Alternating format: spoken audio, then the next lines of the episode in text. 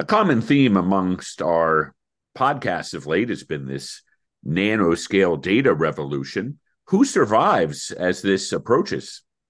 I think this is the biggest question of our time because it has massive implications for all industrial structure worldwide and ultimately all political structures worldwide. The information cost velocity curve, which has been with us through all of human history, the cost of information is always falling, the velocity is always increasing. Slowly, of course, for the first several million years, but now in very, very fast all the time. It predicts that by the end of this decade, every device will be a nanoscale data center. So you can imagine your gigantic Amazon uh, and Apple data centers today in a device. Uh, a completely different structure. We hear all the time about the massive energy consumption of these data centers. Now, a lot of them have to be built right next to hydro dams. They get enough energy to work. Well, when you diffuse that, you diffuse energy consumption for data centers to the device level. You also have an energy revolution.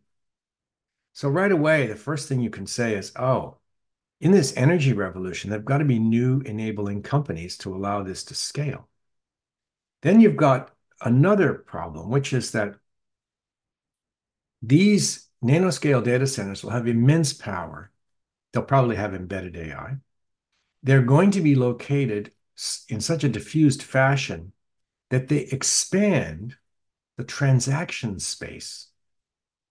So you will have, especially with uh, blockchain embedded mini banks on these things, a transaction space that is unprecedented in size and spread globally.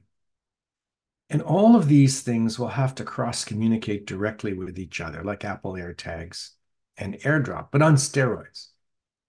Okay, who enables that? Which companies can make that happen? Uh, on the energy side, Clear Blue already has that kind of capability in place. And Clear Blue, just looking at the, these numbers, is going to be a big winner.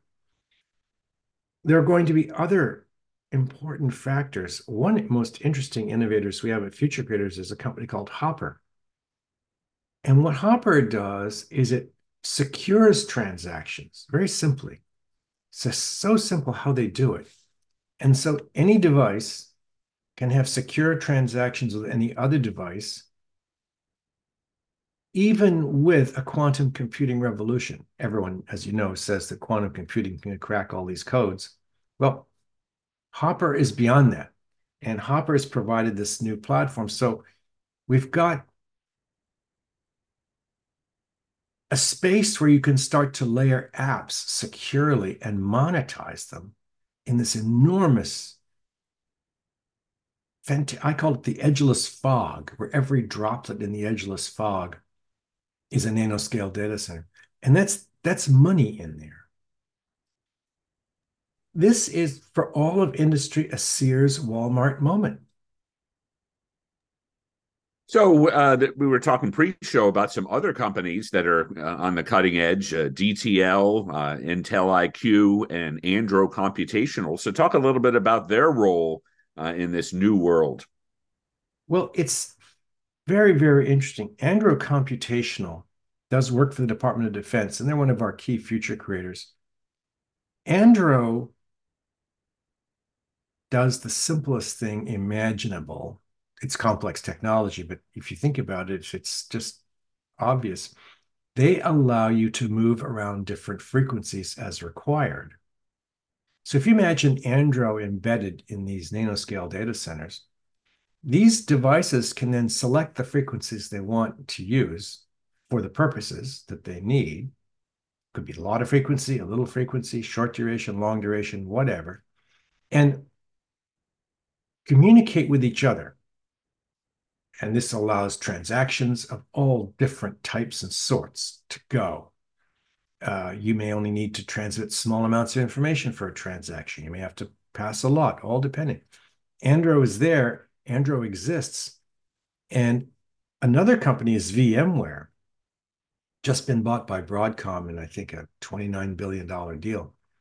Uh, VMware has structured its software to map perfectly onto this new space.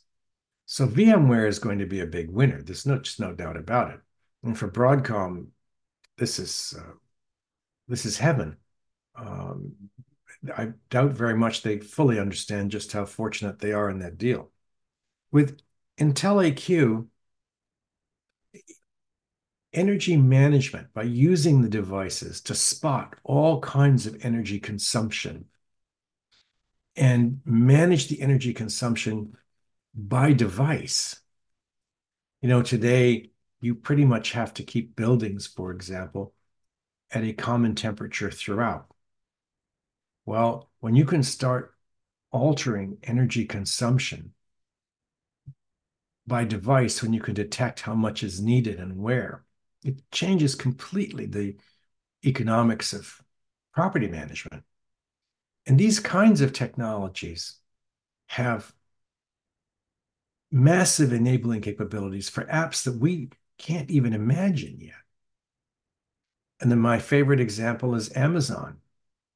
Uh, as soon as we went from uh, dollars per MIP to MIPS per dollar in the summer of 1995, Amazon exploded into the world and uh, completely crushed dozens and dozens of industries over the next several decades. And no one would have thought of an Amazon or its existence in this form before that event in that summer. And that's what the nanoscale data center revolution is going to do to industry today. Fantastic. Tune in to our next episode where we'll explore the announcement of a new CMO at Verizon and check out our uh, previous episodes at futurecreators.simplecast.com. Thanks, Francis. Thanks, Robert.